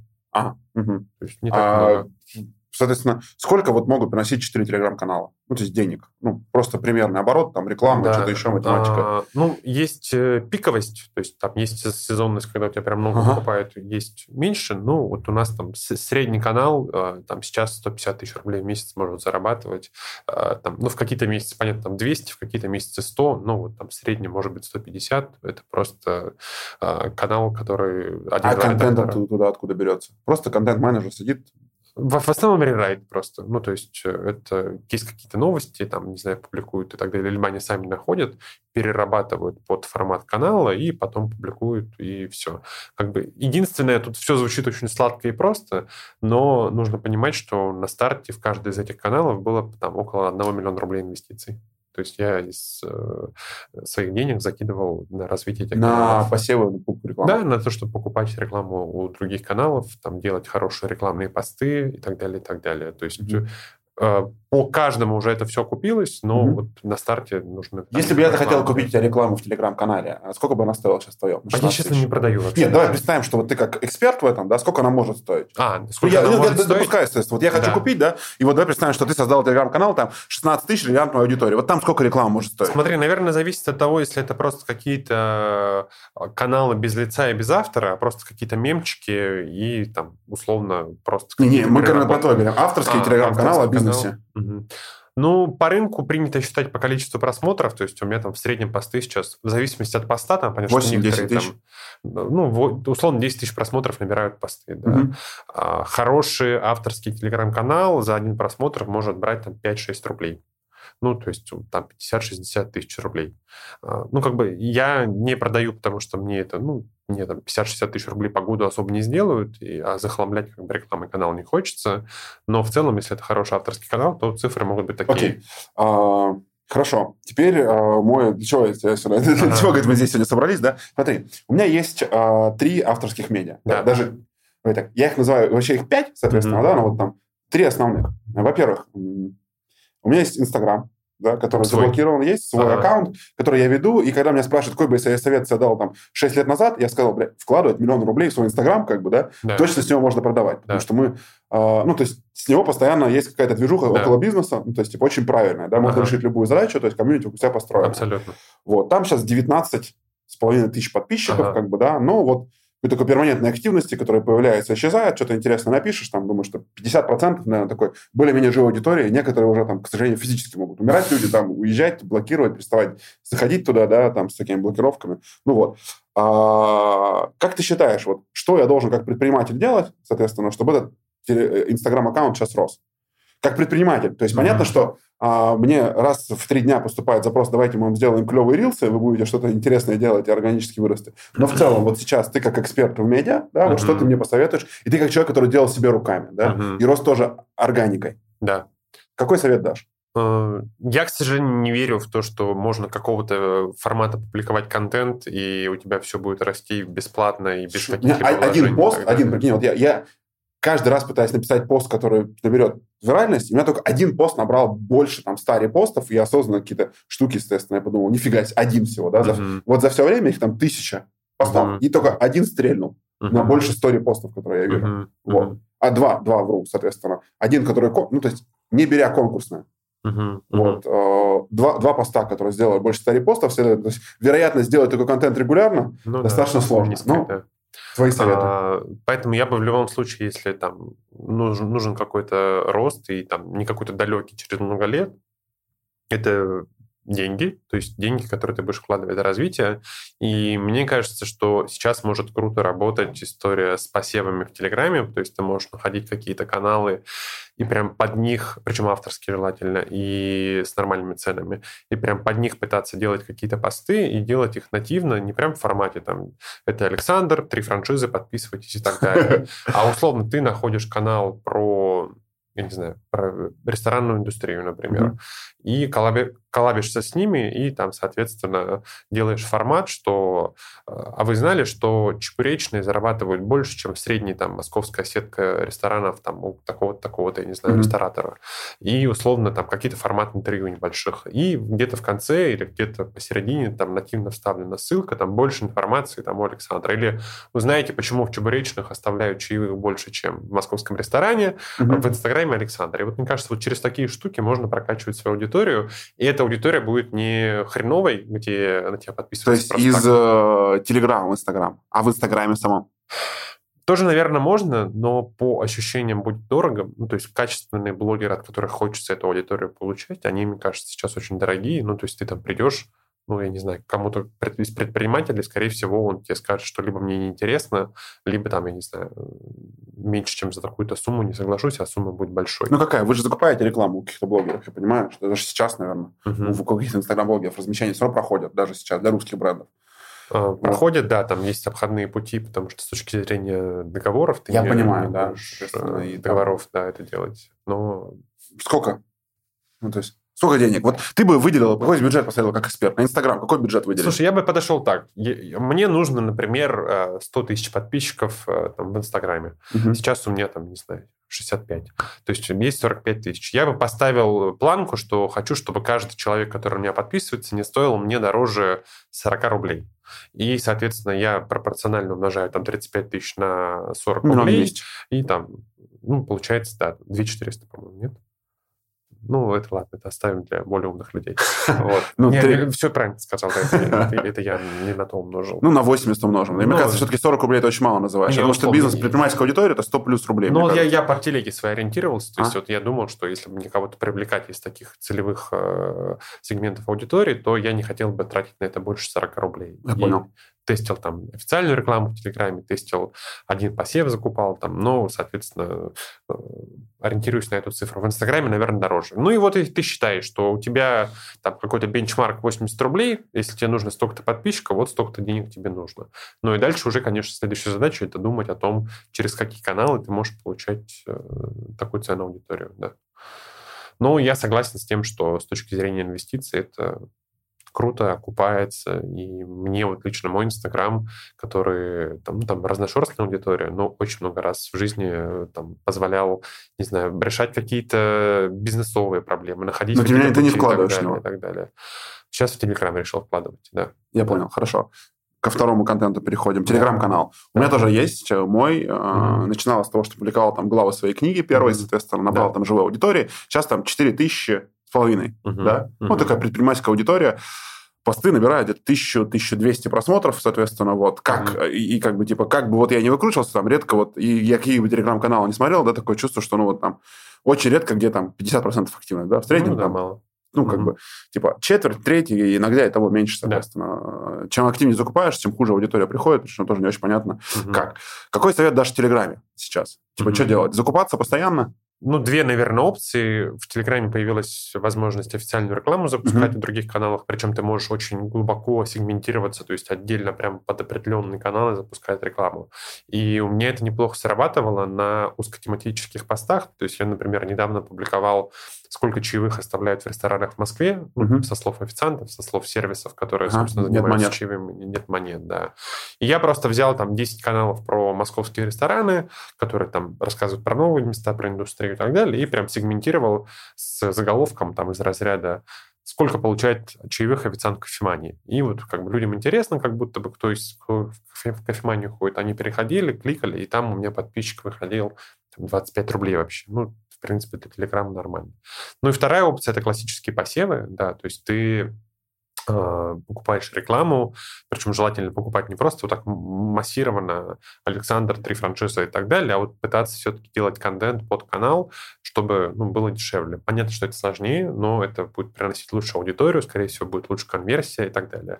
Кто Какие каналы порекомендуешь купить вот сейчас, соответственно? Мне общался там с одним парнем, который зовут Миша Фадеев, соответственно, там куча всяких реклам. Не знаю, знаете, нет? Короче, такой Забавный чувак с, э, с рынка электроники да, продвигал да. очень много, но он такой, наверное, в другой лиге играет, чем вы, да, больше как раз для среднего бизнеса российского. Uh-huh, uh-huh. Вот он сказал, что у Лебедева закупайте, смотрите, статистический совет, да, у Лебедева их команды, как бы, да, вот, соотношение цена-качество в России лучше, как бы, да, uh-huh. YouTube, Инста, что-то хотите, как бы, да, uh-huh. то есть, ну, вот, всегда аудитория. Какие ты советы дашь? У кого? Ну, мне кажется, эти советы актуальны для такой, если у тебя действительно какой-то широкий продукт, который для всех актуален, а если ты, как бы, как предприниматель пишешь про это, то я бы просто пошел в такой формат. Есть сайты Телеметр, есть ТГСтат. Mm-hmm. Это агрегаторы, которые собирают все каналы, mm-hmm. сами их сегментируют по тематикам и так далее. И ты просто вбиваешь там сегмент там, предприниматель или бизнес и смотришь топ-500 каналов, по там сразу видно вовлеченность, видна, э, какое количество подписчиков и так далее, и так далее. И, соответственно, просто по фильтрам выставляешь эти вещи да. и вот твоя Слушай. логика, твой совет для малого бизнеса сейчас с точки зрения Телеграма. А надо брать э, крупные каналы или лучше много маленьких? Я вообще всегда практически за много маленьких, ну, то есть это, как правило, лучше отрабатывать, да. Если у тебя там уже так крупный бизнес, крупный продукт, ты как бы понимаешь, что он будет актуален всем, то, наверное, ты можешь к Лебедеву пойти. Угу. Но нужно понимать, что у него там пост 350 тысяч рублей стоит, то есть сразу же примерно посчитать, сколько тебе нужно продать, чтобы это э, вложение потом купить, и там ROI был нормальный. Поэтому, ну, если есть возможность под маленькие каналы писать отдельные посты, там, собирать, угу. анализировать их качество, качество, то я за маленькие, естественно. Третий вопрос. Что надо сделать, чтобы наш э, замечательный подкаст, вот на эти замечательные камеры с тобой набрал 100 тысяч просмотров? 100 тысяч просмотров? Ну, скорее всего, э, во-первых, попросить, чтобы я куда-то его тоже выложил. Мне кажется, это ну, важно, чтобы гость вкладывал, чтобы его аудитория приходила. А во-вторых, ну, в любом случае, опять же, вложение денег – это грамотно посеять. К сожалению, реклама на Ютубе отключена, скорее это пойти в телеграм-каналы, в те же самые, и просто в них покупать рекламу и, соответственно, размещать, делать размещение. Ну, такой ну, простой совет, но как бы это работает. Это работает. Да. Супер. Вопрос. А, вот э, для предпринимателя стоит ли вести какой-то еще авторский блог, например, писать куда-то на VC или нет? Как ты считаешь? Мне кажется, если к этому лежит душа, то да, но, к сожалению, есть огромное количество кейсов, где там предприниматели, условно, в среднем бизнесе, это прям часто видно, а, у которых появляется пиар-специалист в компании, mm-hmm. он приходит к предпринимателю и говорит, Володя, нужен Инстаграм. А Володя, там, единственное, что видел в Инстаграме, это там голых женщин смотрел, и сам Там нет голых женщин, Ром, там да. полуодетые женщины. Да, да, полуодетые, да. И это становится очень так натянуто, прям видно, что ему это не нравится. Ага. Ну, короче, это всегда видно, и если у тебя нет к этому какого-то рвения, просто вообще душа нет настроения, то лучше не делать. Но как инструмент, э, тот же VC — это классная платформа, чтобы да. получать бесплатный трафик. У меня вот недавно там, мой товарищ, который раньше работал на стороне бренда, Илья Александров, а сейчас, собственно, там делает свои проекты, и он начал писать про деньги в новых реальностях, то есть как переводить, как карточки заводить и так далее. И он просто на VC опубликовал статью про там, способы там, завести карту, условно, в Казахстане, mm-hmm. и у него там, 4000 человек со статьи на VC подписалось на его личный телеграм-канал, на который он оставлялся. На VC особые шутки на эту тему, ну, о том, что где ссылка на телеграм-канал в конце да. статьи. Ну, да, Я да. тоже писал две статьи, у меня одна набрала 54 тысячи просмотров, Круто. вторая 37, ну, как бы мы писали. Но, к сожалению, статьи были о том, как мы запускали крупный российский бизнес, ага. и у нас не очень получилось, как мы строили производство, да, ага. то есть такое с негативным флером, но вот мой опыт, знаешь, он достаточно интересный в этом плане был. А, мы тогда пытались попробовать все медиа в России, ага. то есть у нас мы запускали производство рециркуляторов и пошли классическим путем, типа, заработали денег, а теперь давай построим большой бренд, ну, типа, вложимся в рекламу, да, ага. это вот мой один из финальных вопросов. И пошли вкладываться в рекламу. Закупили ага. рекламу у Лебедева, у Собчак, у ага. Васи Уткина, у Митрошиной, купили старяшки, соответственно. Ну, то есть ну, там был вопрос такой, что надо было выйти в, одно, в определенное время, у кого были свободные слоты. А сказала, что многих заняты, кто-то не берет, соответственно. Она важно было, чтобы они еще продукт порекламировали в сторис, был mm-hmm. циркулятор, то есть надо было, чтобы он доставился. Ну, то есть там mm-hmm. куча была накладок. В общем, выбрали определенную сумму, цена, качество, посмотрели вовлеченность аудитории, mm-hmm. чтобы живая аудитория была. Ну, и попробовали, попробовали, как mm-hmm. бы, да. В итоге все это не сработало. Сработала лучше всего статья на VC, которую mm-hmm. я сам сел написал с нее была максимальная отдача. Ага. Да? То есть больше всего просмотров, больше всего покупок, физически больше, да, больше всего денег, соответственно, больше всего ценности дала она. Угу. А все, что мы покупали, платное на РБК, на комиссарии. Кстати, мое, мое грустное разочарование, что половина статей во всех этих как бы деловых СМИ платные. это просто платные. Ну, причем они скрыто платные. Ну, понятно. Вот. И оно не дало ничего вообще, да. Uh-huh. То есть, а вот статья на VC.ru дала, как бы, да. Я об этом очень сильно расстроился тогда. И я в целом, вот когда размещался у крупных блогеров, как бы, я не нашел вот никакой э, математики окупаемости этого. Да? Вроде понятно, что делать надо, да, mm-hmm. но э, ROI, как бы с размещения, оно никак не стрельнуло, как бы, да, и особо ничего не получилось, потому что сильно все-таки высокая цена. Yeah. Отсюда вот мой вопрос. Вот сейчас, давай представим, что какой-то бизнес в России растет, да, mm-hmm. и чтобы из маленького стать большим, да, mm-hmm. вот как ты считаешь, какой бюджет ему нужен. Ну, то есть вот сколько он должен денег тратить и куда. Вот какой бы ты совет дал из-за того, что ты работаешь с крупными брендами. Угу. Давай, например, возьмем, ну, я не знаю, вот у меня есть девочка, как пример, э, там вот сейчас растут бренды русской одежды какой-то, да, то есть вот одежда, они шьют какие-нибудь там леггинсы, на Wildberries продаются, да, например, угу. да, и вот хотят еще, ну вот, кроме Wildberries, какой-то узнаваемость бренда построить, да. Угу. Вот сколько им надо выделить бюджет, и вот куда бы его потратить? Вот такой предметный совет попробуем, Ром, порассуждай на эту тему. Хочу немножко откатиться вот про Давай. историю про там, то, что размещение у крупных блогеров очень дорого, там статьи и так далее. Да. Мне кажется, для крупного бизнеса а, там с точки зрения вот именно продаж и так далее, это ну, зачастую не так важно. Это история больше про имидж, про знания, про то, как с чем бренд ассоциируется да. и так далее. Поэтому я там согласен с тобой, что если у тебя чисто какая-то история про конверсию, тебе прям жестко нужно, чтобы с поста у Митрошиной пришло там и было продано, я не знаю. Блин, вот что ты про Митрошину? Саша, наверное, классный предприниматель, классный блогер, но сторис у него стоило тогда 690 тысяч, или 790, суть не в этом, да, mm-hmm. и у нас с нее была одна продажа, одна, вот. Самое и при этом самое смешное, знаешь, что было еще, что после этого она как будто давила на больную мозоль, она такая говорит, а вы что думаете, что вот я только все платно выкладываю? Вот ага. я этих бесплатно порекомендовала, этих, ага. а вот этих, вот эти, они заплатили 790 ага. тысяч. Еще раз нас отметила, да? Ага. Я такой думаю, блин. И как бы купил один человек, да? Например, ага. а вот от, у Васи Уткина размещались там за 150 тысяч рублей в ролике. А, с него там что-то было около 30 покупок, соответственно. Ну, вот как пример, как бы, да? Ну, типа, а здесь за 690... А вы сами, сами делали размещение? Или да, конечно. обращались? Да, да, да. У нас, э, видишь, у меня вот буквально пару вопросов осталось, я про это еще тоже спрошу. То есть у меня внутри очень много маркетологов ага. работает, да, то есть я, ну, типа, не вижу смысла отдавать кому-то, да, следовательно, ага. ну, то есть мы плюс-минус что-то понимаем, подобрали, посмотрели, очень много посоветовались, поизучали, как бы, да, разместились, соответственно. Угу, вот. угу. Не, Сами. ну, если есть какая-то внутренняя экспертиза, то, конечно, да. Ага. Просто, ну, я там некоторым, там, в том числе могу порекомендовать идти в агентство, ни в коем случае не продаю.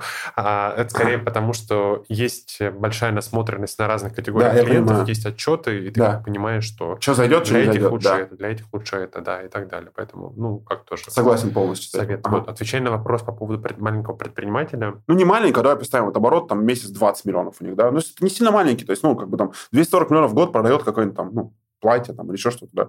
Что делать? Как, как стать большим? Там, миллиардным, например, да? Ну, мне кажется, нужно смотреть по категории. То есть, если это категория одежда, там, какая-то женская одежда, то в первую очередь это какая-то история с построением знания вокруг их визуального образа.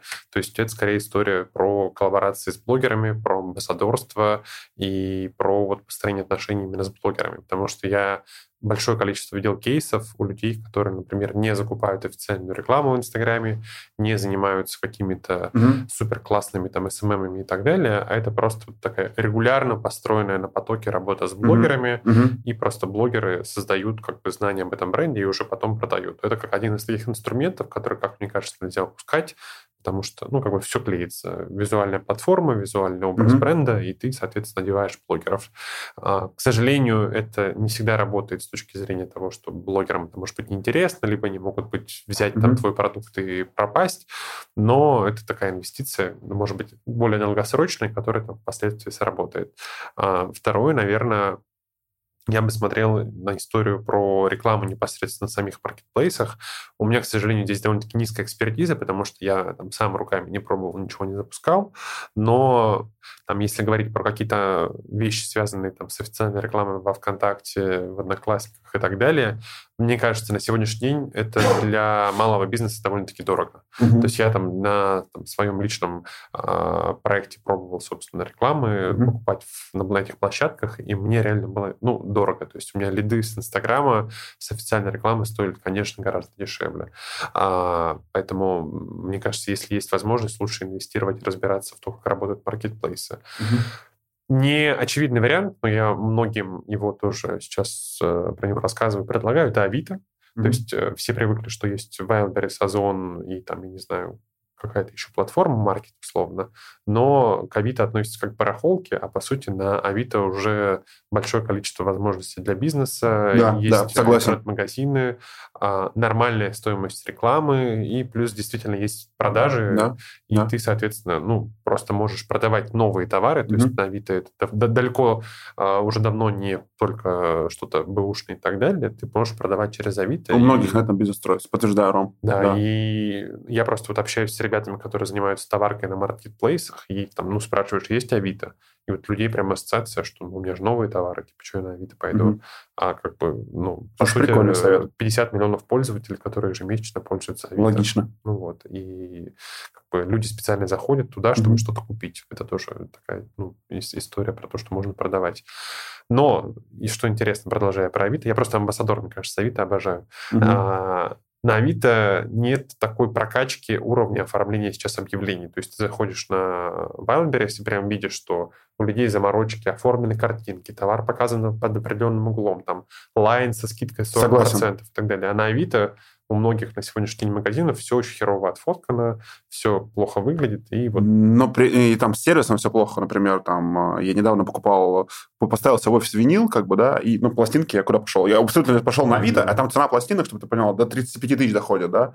Ну, блин, ты им напишешь, они тебе не отвечают. Ты такой говоришь, come on, типа, ну, знаешь, там, shut up your mouth и take my money, да, как да, бы, да, да. они говорят, давай завтра, как да, бы, типа, да. И, и я удивлен, и мне кажется, что ага. вот там, а, у меня ребята там знакомые игровые компьютеры продают по 150 тысяч, как бы, да, у них тоже ничего не оформлено, ничего такое, я говорю, блин, насколько здесь низкая конкуренция, да, позволяет вот быть неэффективным. Да, да, да, и, ну... Слушай, прикольный совет. Я просто, знаешь, вот э, сам из-за того, что много покупаю, много продаю mm-hmm. на Авито, я там, я не знаю, вставляю херово отфотканную кровать буквально вчера, потому что новую да. покупал, и у меня ее за полтора дня там забрали.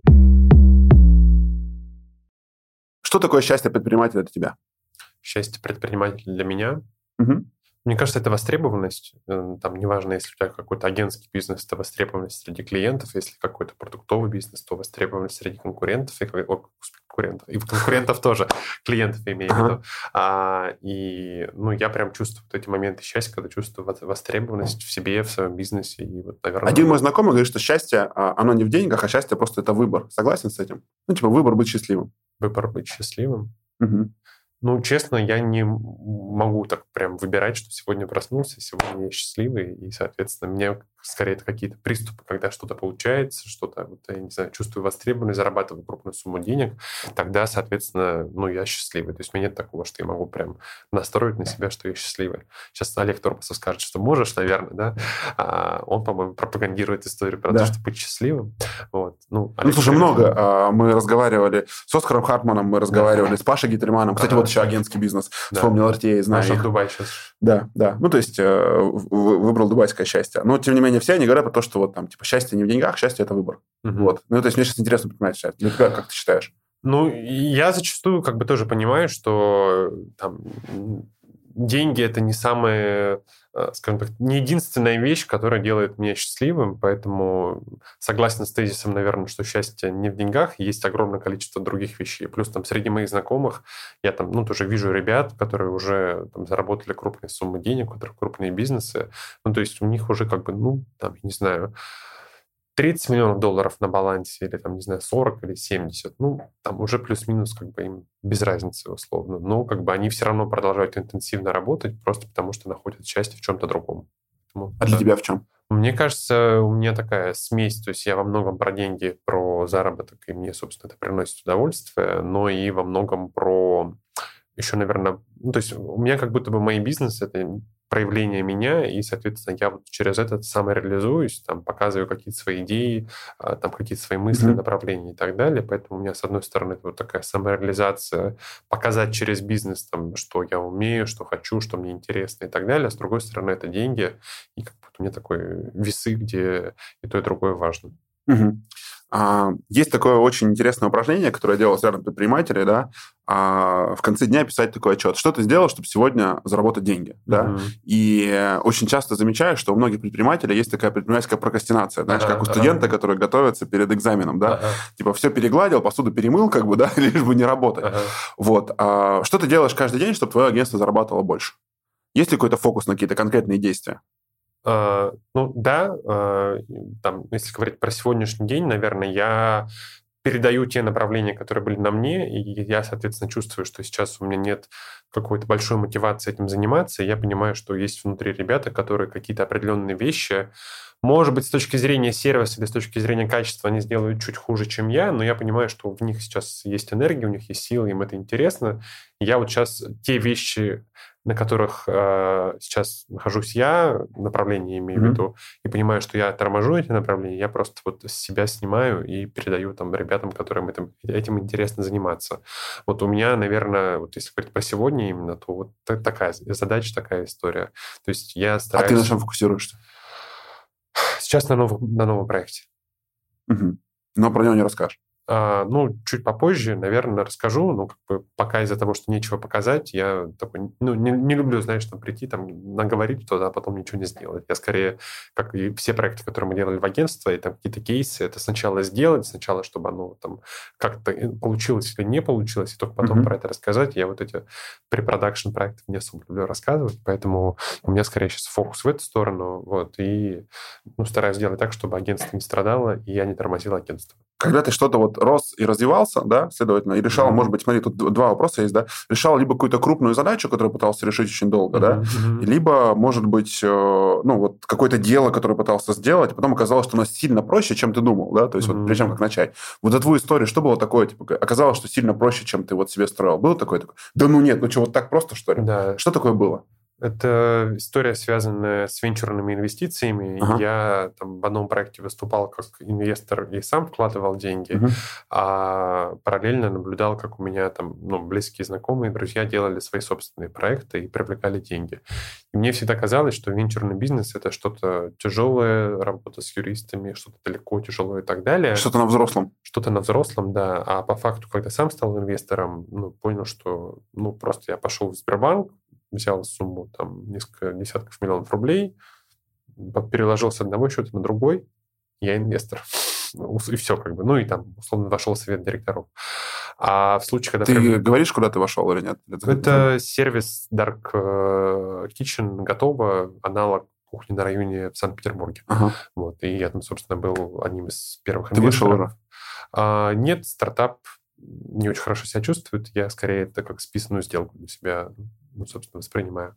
Mm-hmm. Вот. А второй кейс — это история с привлечением инвестиций. У меня mm-hmm. там близкие знакомые делали стартап в Канаде. Mm-hmm. Это Dark Store, доставка за 15 минут mm-hmm. в Ванкувере и там еще в нескольких городах, по-моему, в, в Канаде.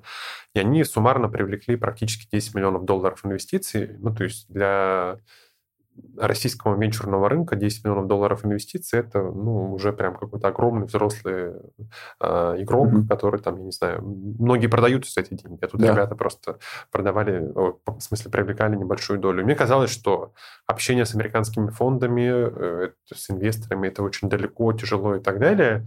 А потом, когда мне ребята рассказывают, как это все проходит, и то, как просто выписываются чеки, ну, то есть у них там довольно-таки много инвесторов, но все инвесторы заходят там на 500 тысяч долларов.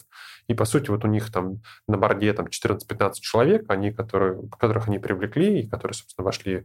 И это просто типа одна бумажка, которая подписывается, якобы там то, что когда-то эта инвестиция преобразуется в долю. И вот они за там, 8 месяцев собрали ну, почти 10 миллионов долларов инвестиций. Охренеть. И я думал, что ну, 10 миллионов это прям ну, что-то далеко. А ребята вот такие же, как я, такие же, как ты, делали в Канаде сервис, находясь в России вообще. Первые полгода, Круто. пока у них не было документов Круто. и визы. Круто. Да. А, топ-3 твоих внутренних качеств, почему ты предприниматель? Мне кажется, я довольно-таки я человек, который склонен к риску, то есть мне нравится рисковать, и там в момент вот этого риска, то есть я чувствую какой-то подъем, какой-то вызов для себя, и мне вот важно, чтобы меня постоянно что-то mm-hmm. подпинывало. Второе, наверное, это ну, трудолюбие и усидчивость, то есть я прям ну, могу сидеть, долго много работать и mm-hmm. не отвлекаться особо. Mm-hmm. И третье, наверное, ну, у меня там бизнес во многом построен на коммуникации с другими людьми, и мне кажется, из-за того, что мне это и интересно, и знакомиться, и общаться, и иметь какой-то круг людей вокруг себя, и, соответственно, я это, ну, как будто бы, может быть, частично даже монетизирую, поэтому я думаю, это тоже такое качество, которое помогает мне и позволяет заниматься бизнесом. Ром, а наш подкаст даже немножко затянулся и прошел в очень интересной беседе чуть дольше, чем я планировал, потому что мне было безумно интересно с тобой поговорить как с человеком, с предпринимателем. Ага.